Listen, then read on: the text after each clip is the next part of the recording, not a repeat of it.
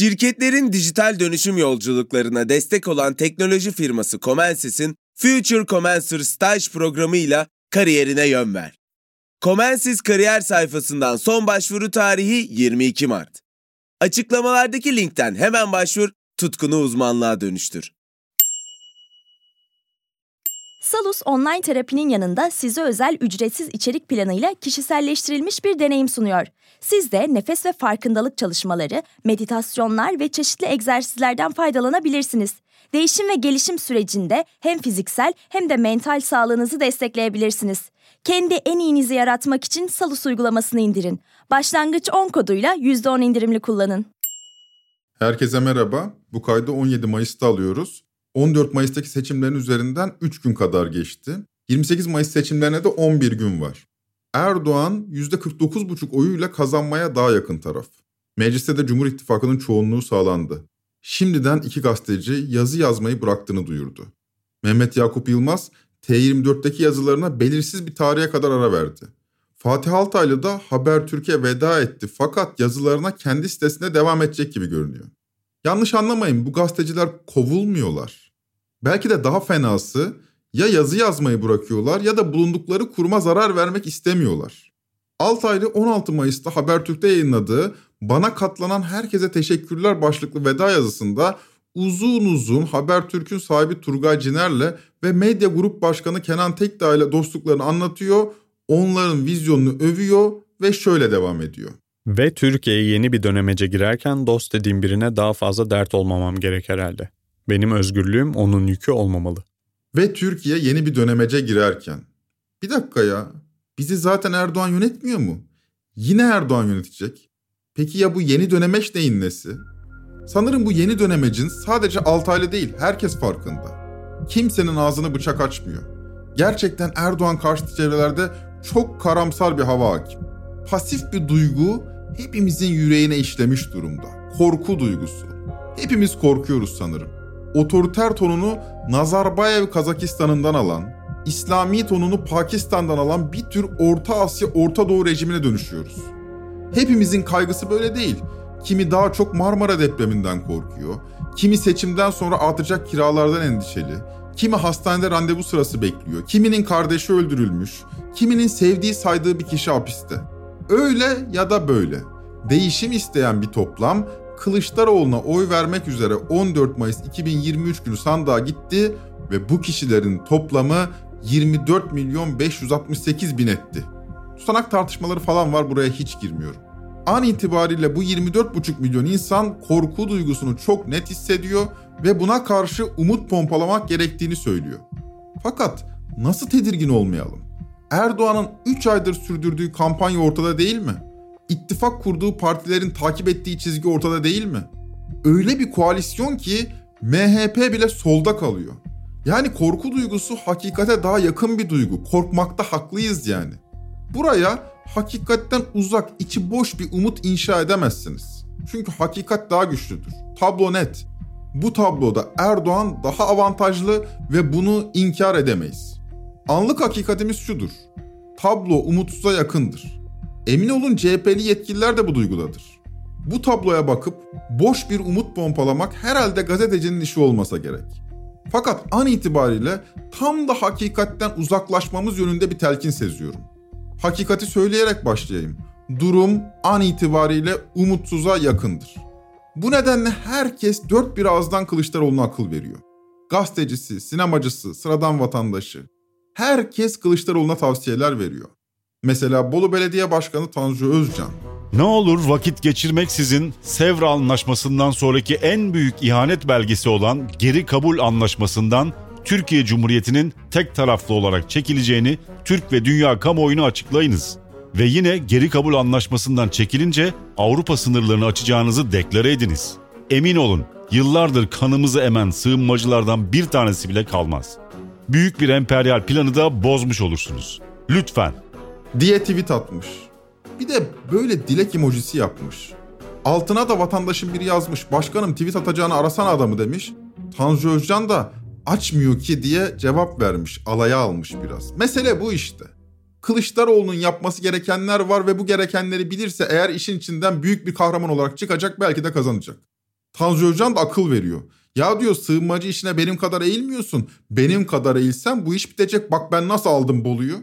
Ben doğru yerdeyim. Şimdi gördün mü? Ben demiştim. Gibi bir duygu barındırıyor.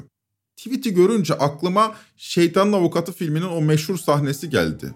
Şeytanın ağzından duyduğumuz o son replik. Kibir. Kesinlikle en sevdiğim günah.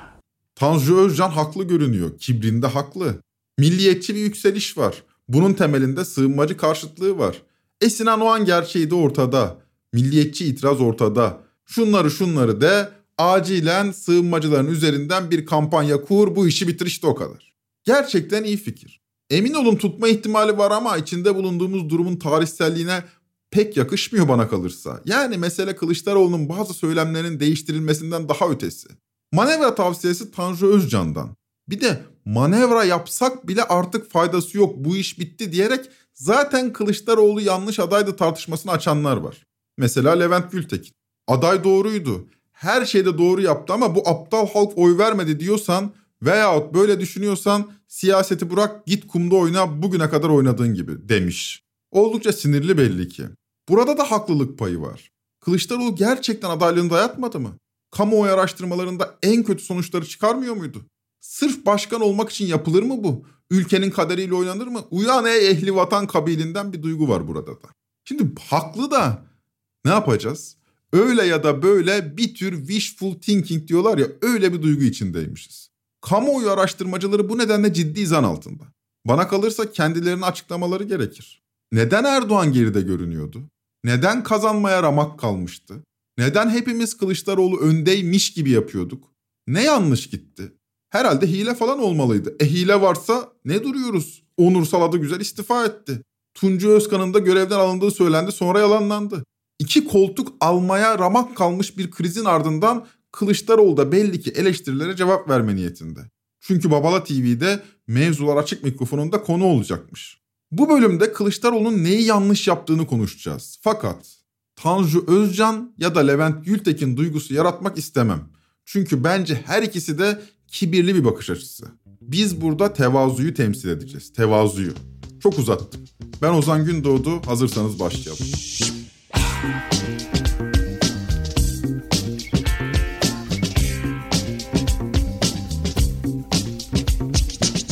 Korkunç gergin bir doğumlu derler ya. Kılıçdaroğlu'nun adaylığının açıklandığı gün aynen öyle bir gündü. 3 Mart'ta Meral Akşener masadan kalkmıştı hatırlarsanız. Tabii destekleyeni de çok oldu ama destekten çok tepki çekti. Partiden hemen istifalar gelmeye başladı. O Meral Mami imajı çok sarsıldı. CHP seçmeni 3 gün Akşener'e öfke kustu. Muhalif medyanın da sorgulanması gerekir tabii. O 3 gün İyi Parti'ye ambargo uygulandı resmen. Ama Akşener projeden çekilmişti. Çok netti. Hem de akıllarda şüpheye yer bırakmayacak sertlikte anlatmıştı derdini.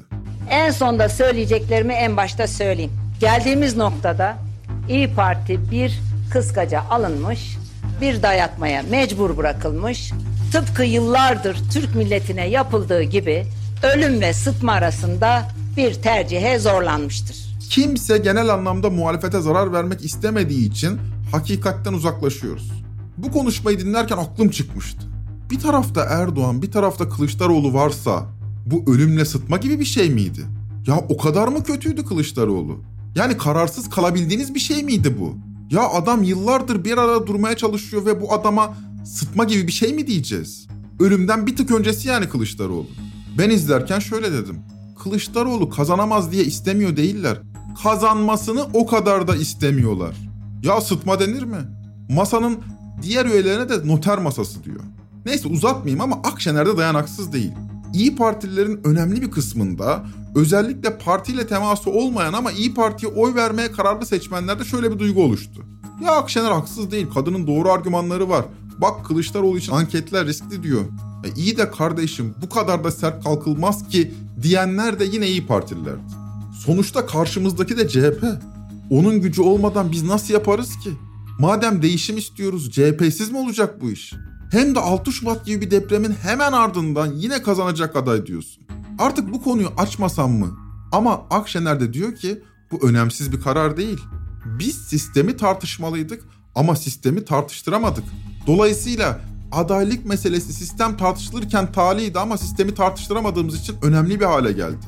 Bu önemli kararı da yeniden istişare etmeliyiz. Aceleye getirmemeliyiz. Çünkü Bakın bu parlamenter sistemi talep ettiğimiz son seçim. Israrla söylüyorum. Türkiye ölmez bitmez. Ama ve lakin tekrar söyleyeyim eğer biz bu seçimi kaybettiğimiz takdirde bir daha parlamenter sistem konuşamayız gelecek seçimlerde. böylesi bir kritik seçimden bahsediyorsak ve sistemi tartıştıramamış, adaylık meselesine kilitlenmişsek adayı uzun tartışmalıyız. Çünkü bir sonraki aday öfkeli bir grubun tek adamı olur. Tek adamlık rejimi sürer gider. Öfkeli bir grup ile kibirli bir yapı. Burada oluşan öfkeli bir grupla burada oluşan kendini beğenmiş bir yapının Tayyip Erdoğan da bir daha aday değil olamıyor. Üçüncü keresi mi, ikinci keresi mi şaibeli bir şekilde diyelim kazandı. Bir daha aday değil. Partisinde de adam bırakmadı, insan bırakmadı. Sonuç itibariyle burası 5 sene sonra burası alır. Ama parlamenter sistem konuşarak alamaz. Bu ne demek? Rejim iyice kurumsallaşır. Buradan sonra rejimi değiştirmek öyle seçimle halkın onayıyla falan olmaz. Halktan sistemi değiştireceğiz diye o isteyemezsiniz çünkü siz zaten sistemin ana akım siyasi partilerisiniz. Sistemi değiştireceğiz diye bir vaat bundan sonra olamaz. Seçimle iş başına gelen iktidarların yapabileceklerinin sınırı vardır. Akşener aşırı haklı. Kendisi bu konuşmayı 24 Şubat'ta yapıyor. İyi de madem bu kadar önemliydi, masadan kalkarken neden bu kadar sertti ki? Hakikaten soruyorum. Kılıçdaroğlu ile Erdoğan arasında kalmak ölümle sıtma arasında kalmak mı? Bugün bu soruyu tekrar cevaplayalım. Siz de cevaplayın. Kılıçdaroğlu ile Erdoğan arasında kalmak ölümle sıtma arasında kalmak mı? Gerçekten tepki çekti Akşener. Taban bulan bir tartışmaydı Kılıçdaroğlu'nun adaylığına karşı çıkmak. Bu sertliğin ardından 3 gün sonra açıklandı Kılıçdaroğlu'nun adaylığı. Ve bu adaylık açıklanırken Meral Akşener de oradaydı. Kılıçdaroğlu Saadet Partisi önünde Millet İttifakı'nın Cumhurbaşkanı adayı olarak duyurulduktan sonraki ilk cümleleri Halil İbrahim sofrası oldu. Sevgili halkım, değerli kardeşlerim, Yunus Emre bölüşürsek tok oluruz, bölünürsek yok oluruz der. Biz Yunus Emre'nin sözünden aldığımız ilhamla Türkiye'nin bütün renklerini aynı sofrada buluşturmak için yola çıktık. Bu sofra Halil İbrahim sofrasıdır. Burada yani Saadet Partisi önünde Türkiye'nin her bir rengine eşit mesafede olacağım. Tüm renklerini bir araya getireceğim mesajı veriyordu. Bu noktada çerçeve söz konusu 6 partiyle sınırlıydı. Türkiye'nin yeni siyaset düzlemindeki ağırlık merkezi bu 6 parti olacaktı. Yani HDP yine dışarıda kalacak, ana akımlaşmayacaktı. Sağın ve solun temsilleri masadaydı ve yeni paradigma bu masa tarafından şekillendirilecekti. CHP'nin daha solunda ise masada kimse yoktu. Zaten masa sağcı bir masaydı. Halil İbrahim sofrası olarak dile geliyordu. Bu arada aynı saatlerde de CHP genel merkezinde partililer toplanıyordu. Saadet Partisi önünde Halil İbrahim sofrası diyerek pozitif bir kampanyanın ilk adımını atan Kılıçdaroğlu, CHP genel merkez önünde de partililere seslenecekti. Burada partililere net bir mesaj verdi Kılıçdaroğlu. Ben aday değilim, ben değilim ben. Siz adaysınız dedi. Sadece ben değil, Sadat militanlarıyla korkuttuklarını sandıkları 84 milyon ekmeği, suyu, geleceği çalınmış o 84 milyon da aday. Çaldıkları 418 milyar doları geri isteyen herkes aday. Sadece bana oy vermeyeceksiniz. Siz kendiniz, sevdikleriniz ve geleceğiniz için oy vereceksiniz. Çünkü bu düzeni değiştirecek olan sizlersiniz. Bu topyekün bir değişimin başlangıcı. Halktan çalınanı halka geri vereceğiz. Hak ettiğimiz düzeni hep beraber kuracağız. Birleşe, birleşe kazanacağız. Aday ben değilim, aday hepimiz. Aday ben değilim, aday sizsiniz, aday hepimiziz diyordu Kılıçdaroğlu. Açıkçası sivil toplum örgütlerinin seferber edildiği, değişim isteyenlerin gönüllü faaliyetlerine katıldığı, sokaklarda insanların neden Erdoğan iktidarının değişmesi gerektiğini anlattığı, yani 24,5 milyon insanın o istediği bir toplumsal hareket bekledim. Yani bu tip bir kampanyayı hak ediyorduk. Peki ne yaptık? Muharrem İnce ile uğraştık. Gerçekten tam bir motivasyon kırıcıydı. Kılıçdaroğlu kampanyasına omuz vermek isteyenler yanı başlarındaki incecilerle tartışıyordu. Bu mahallenin yankı odasına en yakın grup Muharrem İncecilerdi çünkü. Muharrem İnce de sağ olsun en sert eleştirilerini Kemal Kılıçdaroğlu'na doğru yapınca İnceciler Kılıçdaroğlu taraftarlarına dalıyordu. Hala da dalıyorlar görüyorum. Gerçekten sinir bozucudur Kılıçdaroğlu taraftarları için. FETÖ'nün siyasi ayağı. Benden başka hiçbiri bunun üstüne gidemez. Hiçbiri. Erdoğan gidemez. FETÖ'nün eski ortağı. Kılıçdaroğlu da gidemez. O da yeni orta. Bir dakika buraya tekrar bakalım. Eşit mi ya? Aynı düzlemde mi? Kılıçdaroğlu eşittir Erdoğan mı? Buna samimiyetle söyleyebiliyor musunuz? Ha o FETÖ'cü ha bu FETÖ'cü. Ha o eskisi bu yenisi. İnce'nin oyları buna benzer çıkışlarla eridi. Makul olan seçmenler İnce'den koptu ve Kılıçdaroğlu'na yanaştı. Bu Jahren gibi tipler bile Kılıçdaroğlu'nu desteklediklerini açıkladılar. Fakat hiç ikna değiller tabii projeye. Listelerini hiç beğenmiyorum, asla beğenmiyorum. Fakat şimdi Cumhurbaşkanlığı seçiminde de oyumu Kemal Kılıçdaroğlu'na söylerken bile zorlanıyorum ama vereceğim. Çünkü durum bunu gerektiriyor şu an. Muharrem İnce'nin altı boşalınca orada makulden en uzak küçük bir kesim kaldı. Artık baya baya eski CHP'li tipler, düne kadar Erdoğan'a sayıp söven tipler Erdoğan'a oy verecekti. Tabii Kılıçdaroğlu'na oy vermeyi tasarlayanlar bu akıl dışılık karşısında küfrü döşeniyorlar. Geri zekalı mısınız kardeşim, kör müsünüz, Erdoğan'a oy vermek ne demek, delirdiniz mi? Kendilerince feryansın ediyorlar. Muharrem İnce'ye büyük bir kumpas yapılmıştı. İftiralarla, hakaretlerle küçük düşürülmüştü. Bunun intikamını reis alırdı, oyumuz Erdoğan'aydı. Böyle bir mesajı görünce tabii tüyleriniz diken diken oluyor. Ya yanı başınızdaki adam bu. Önceki seçimde beraber oy kullanmışsınız, şimdi Erdoğancı olmuş. Fakat ne ara ve nasıl bu kadar kararlı hale geldiler? Bu sorunun cevabını kısa bir aranın ardından vereceğiz.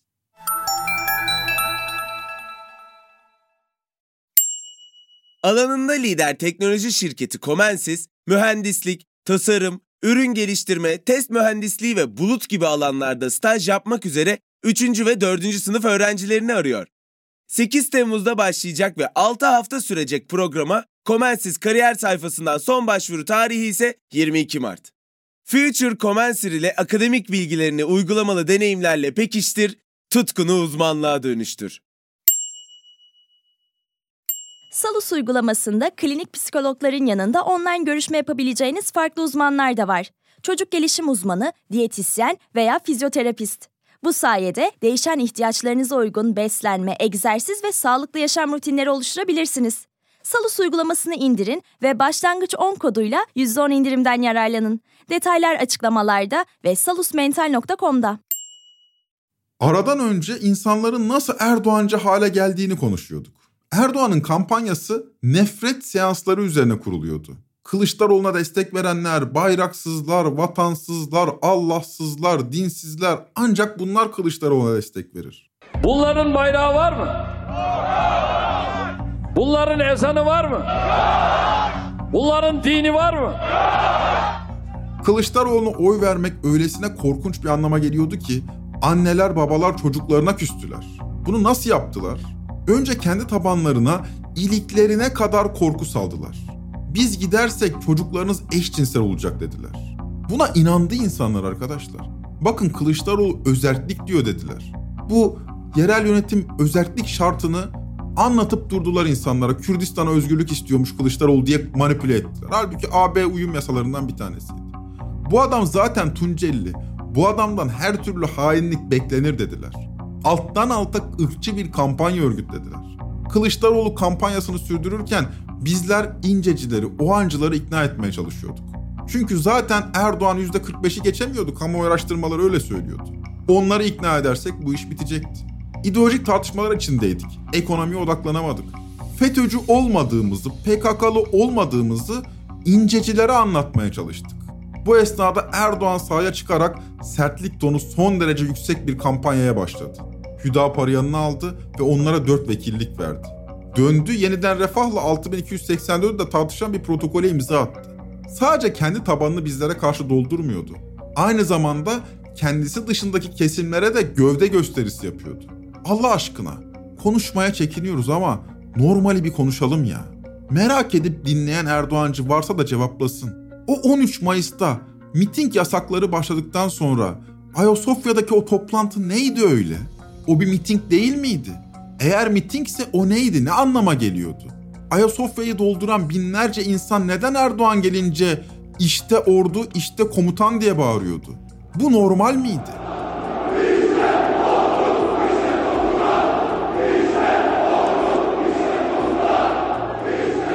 Erdoğan nefret kampanyalarıyla korkuttuğu kitlelerin lideri ve temsilcisiydi. Şunu hayal edin. Kılıçdaroğlu kazanırsa oğlunuz eşcinsel falan olabilir. Kürdistan'a özellik falan verilmesi gündeme gelebilir. Apo'ya özgürlük falan diyor Kılıçdaroğlu. Buna tabii böyle iftiralar falan da var. Zaten HDP'ye bakanlık vermeyeceği de şüpheli.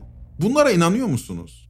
Diyelim ki inanmadınız ve hayata karıştınız. Dediniz ki ya ben Kılıçdaroğlu'na oy veriyorum. Gerçekten sıkıldım. Ekonomiymiş, şuymuş, buymuş artık yeter. Çok büyük hakaret işitirsiniz. Terörist misin sen? Milli değil misin? Türk düşmanı mısın? Müslüman değil misin?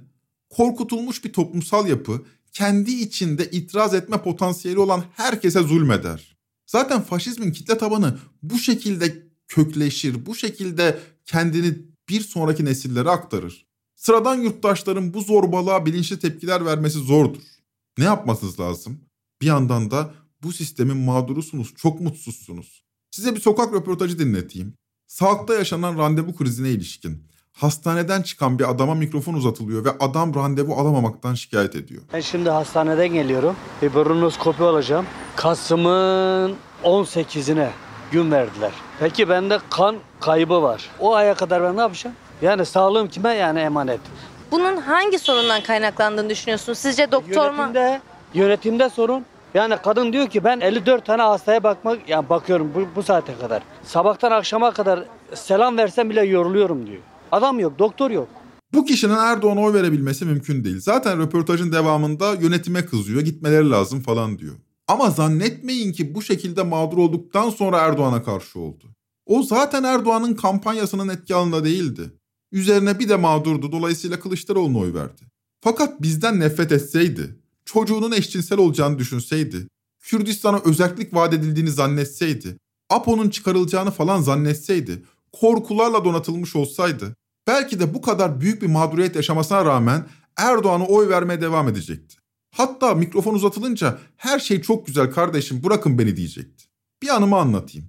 Seçimden bir hafta önce uçak yolculuğu yaptım. Samsun'a doğru uçtum. Biletim bu üçlü koltuk düşünün onun ortasında. Yani bir sağımda biri var bir solumda biri var. Ben geldiğimde de bunlar çoktan oturmuş seçime ilişkin kaynatıyorlar. Erdoğan her türlü kazanır. Kimse bunlara oy vermez minvalinde bir diyalog geçiyor. Şimdi tam hatırlamıyorum ben de ortada kaldığım için mecburen konuşmaya dahil olmak zorunda kaldım. Siz Erdoğan'a oy vereceksiniz herhalde deyince ben yanımdaki bana öfkeyle dönüp herhalde yani terörist miyiz biz dedi. Ben Kılıçdaroğlu'na oy vereceğim ben de terörist değilim ağzınızı toplayın falan deyince afalladı. Sana demedik oy verene saygımız sonsuz diye kibarlaştılar. Şimdi bu iki koltuğun tümüyle kendi sosyal çevreniz olduğunu düşünün. Kolay mı? Hayır ben Kılıçdaroğlu'na oy vereceğim diyebilmek. Bu arada karşılıklıdır. Mesela benim sosyal çevrem de Erdoğan karşıtıdır. Benim çevremde de Erdoğan'a oy vereceğim demek zordur. Çünkü iki mahallede korkuyor. Fakat hangisinin korkusu haklı? Çok açık ki Erdoğan karşıtlarındaki korku daha hakiki. Çünkü Kılıçdaroğlu'nun kampanyası son derece pozitifti. Üstelik bu pozitif dile karşı karşıdan gelen söylemlerin büyük çoğunluğu yalandı. Yaşam tarzına ilişkin neredeyse her güvenceyi verdi. Üstelik teröre karşı da sürekli açıklama yaptı. Peki karşı taraftan duyuldu mu bu ses? Açık ve ne söyleyeyim? Kim terör örgütlerin yanında durursa, kim onlarla beraber olursa, kim onların ayağına hakimi savcıyı gönderirse Allah belasını versin. Duyulmadı. Kılıçdaroğlu'nun kampanyası nefret seanslarıyla gözleri kapatılmış insanlara ulaşmadı. Allah aşkına hangi biriniz AKP'nin seçim videolarını izledi? Fakat muhtemelen Kemal Kılıçdaroğlu'nun Twitter'a koyduğu videoları izlemişsinizdir. O videoları biz izledik ve kampanya pozitif diyoruz. Fakat Erdoğancılar tıpkı bizim AKP videolarını izlemememiz gibi o videoları izlemediler. Kılıçdaroğlu'nun ne dediğini bile bilmiyorlar. Bu esnada Erdoğan hem medyası hem de doğrudan kendisinin miting performansları aracılığıyla Kılıçdaroğlu'nun doğrudan itibarını sarsıyordu. İftiralar da cabasıydı. Mesela Soylu her fırsatta Kılıçdaroğlu'nun APO'ya özgürlük vaat ettiğini söyleyip durdu. Yalandı bu. karşısında sadece Mehmet Akif Ersoy direnç gösterebildi. Gösteri gösteri diyor ki ben APO'ya özgürlük vereceğim diyor. APO'ya vereceğim demiyor ki. Diyor diyor diyor. Selo'ya da APO'ya da. Hayır hayır. Bir kere Kim diyor efendim bak, özgürlük olur mu canım? Koskoca İçişleri Bakanı. Herhalde yalan söylemezdi. Kılıçdaroğlu zaten Tunceli'li bir Aleviydi. PKK'ya sempati beslemesi de varoluşu gereği doğaldı. Bölge insanında terörist olma potansiyeli de son derece yüksekti. Zaten PKK'nın 5 tane, 10 tane, 15 tane çocuğu olmuyor muydu? Çocuklar kaç tane? Bir tane var. Doktora biraz... Olmaz ya bu işte kariyerli çocuk doğumu. Doktora getirdi şimdi efendim. Sayıları arttırmak lazım. Çocuk çok önemli. Bak PKK'nın 5 tane, 10 tane, 15 tane Herhalde dağdaki terörist kastedilmiyordu PKK'nın 5 tane 10 tane çocuğu var derken. Aday hepimizdik. En azından önem arz eden ilk konuşmada söylenen buydu. Fakat adayın hepimiz olduğunu ancak yumurta kemiğe dayandığında Erzurum olaylarının ardından anlayabildik. Bir de şimdi anlamış bulunuyoruz. Cehennemin sıcağını hissedince. İşte Kılıçdaroğlu'na eleştirim budur. Aday sizsiniz dedi ama halka adaylaştıramadı. Bu iki ayda seferberlik başlatmalıydı. Bir tür milli mücadele gibi kavramalıydık bu iki ayı. Her birimiz Erdoğancılara uygulanan nefret kampanyasını aşıp onlara ulaşabilmeliydik. Bunun yerine Erdoğan'a oy vereceğini söyleyenlerle kavga etmeyi tercih ettik. Çünkü aday biz değildik, aday Kılıçdaroğlu'ydu. Kazanacak adaydı işte. Oy toplamak onun işiydi. Biz kazanacak aday istedik. Zaten tartışma da buydu. Bizim önümüzde kazanacak aday konmalıydı. İmamoğlu mu, Yavaş mı, Kılıçdaroğlu mu? Bu salak tartışmanın içinde bir yıl geçirdik. Koyacaktık önümüze ve o bizim yerimize oyları toplayacak, bu karanlıktan kurtulacaktık. En güzeli de İmamoğlu olurdu. Kazanacak aday tartışması işte bizi bu kadar apolitikleştirmişti. Hepimiz iki ay boyunca evimizde oturup süreci takip ettik. Sosyal medyada ona buna sövdük. Erdoğan'a oy vereceğini söyleyenlere sövdük geçtik. İnce ve Oğan taraftarlarını ikna etmeye çalıştık. Çünkü tüm anket şirketlerine göre öndeydik. Sadece %50'yi geçmekte zorlanıyorduk. İnce ve Oğan'ın desteği olursa bu iş tamamdı. Gerçekten de bir sinerji yakalayabilirdik. Dolayısıyla Erdoğan'a cevap vermeye gerek de yoktu. Erdoğan böylece kendi tabanına hiç ulaşmayan bir siyasi kampanyayla elini rahatlattı. O da hepimizi korkulacak insanlar olarak resmetti. Medyası da sosyal medyada abuk sabuk paylaşımlar yapanları kendi tabanlarını gösterip duruyor. Açık konuşalım bazı gerizekalılar deprem bölgesine küfretmişler ve bunu da videoya çekmişler. Neden? Çünkü hiçbir sorumluluk hissetmiyorlar. Onlara kazanacak aday lazım. Sonra arkasına yaslanacak, pazar günü mangalını yakacak, seçim bittiğinde de oh be diyecek. İşte kazanacak aday geldi, kazandı gitti. Bu rejimde halk seferber edilmeden ne Kılıçdaroğlu ne de herhangi bir başkası seçimi kazanabilir. Buna inanmıyorum.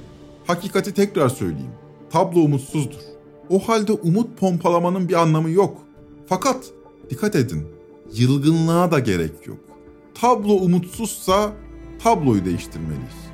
Kılıçdaroğlu an itibariyle her ne yaparsa, kimi ittifakına dahil ederse etsin kazanması kesin değil. O anın oylarının tamamını alsa dahi %50'yi ancak yakalıyor. Onun için de 14 Mayıs'ta sandığa gidenlerin tümünün 28 Mayıs'ta da aynı şekilde sandığa gitmesi gerekiyor. O halde ikinci turda Erdoğancıların gevşemesini, sandığa gitmemesini sağlamak gerekir.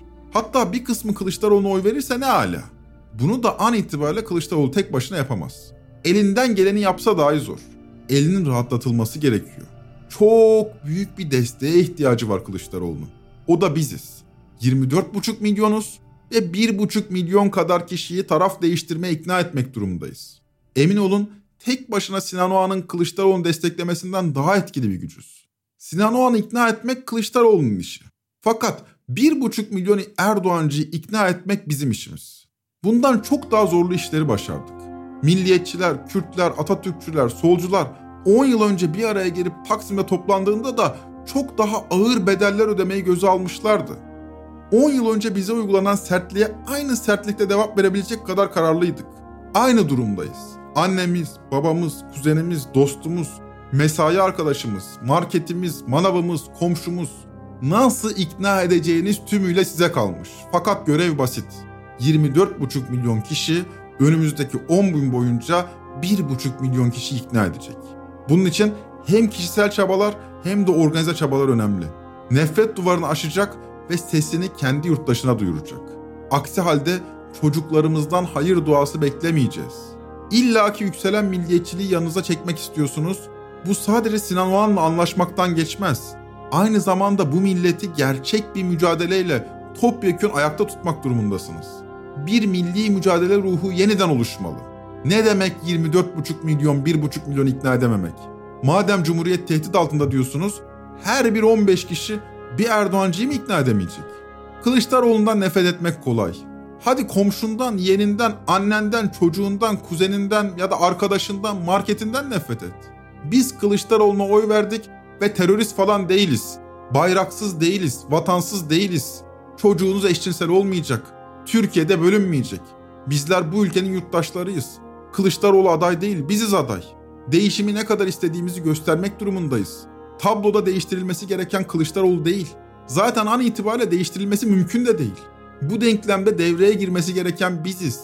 24,5 milyonuz ve emin olun çok kalabalığız. Erdoğan'ın oyunu 27 milyonun altında tutup Kılıçdaroğlu'nun oyunu 27 milyonun üzerine çıkarmalıyız. Akıl kötümser sevgili dostlar. Bu tabloya bakıp da iyimser olmak çok zor. Akıl kötümser. Zaten bu nedenle kimseye akıl falan vermiyorum. Ama iyimser olan bir şey var. İrade. İrade iyimser. O yüzden boş hayal pompalayanlara da adaylık tartışmasını başlatıp gidin kumda oynayın diyenlere de 12 gün sonra aldanabilirsiniz.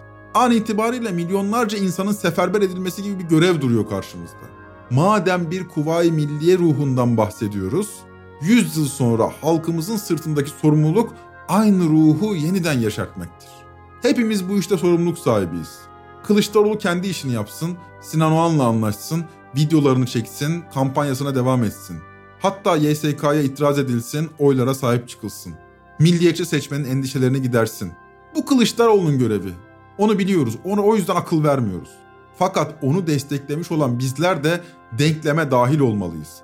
Bu denklemi değiştirecek olan 24,5 milyon olan bizleriz. Bu da bizim görevimiz. Yılgınlık içinde olanlar var. Haklılar da. Fakat onlara özel bir insanın mesajını iletmek isterim. Hatay'ın çocuğu, Gezi'de öldürülen kardeşimiz Ahmet Atakan'ın abisi Zafer Atakan'ın Trend Topik dinleyicilerine gönderdiği mesajı iletiyorum sizlere. Kaybedilmiş hiçbir şey yok. Daha önce çok hüsranlı günlerimiz, gecelerimiz oldu. Bir sürü kaybedişlerimiz oldu. Genç kardeşim, anlıyorum seni. Morali motivasyonun çok düşük. İnanın bize, bu ülkede 20 yıldır biz bunu yaşıyoruz.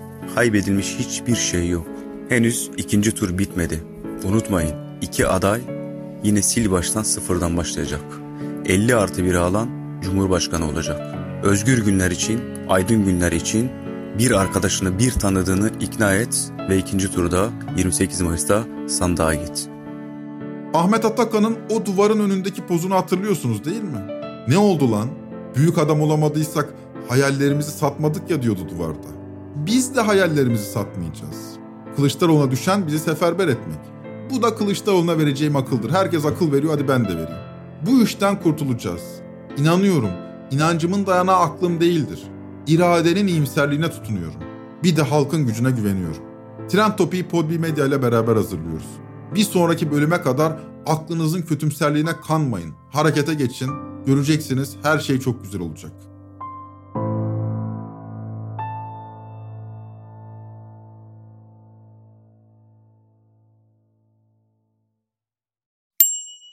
Future Commencer staj programı ile kariyerine yön ver.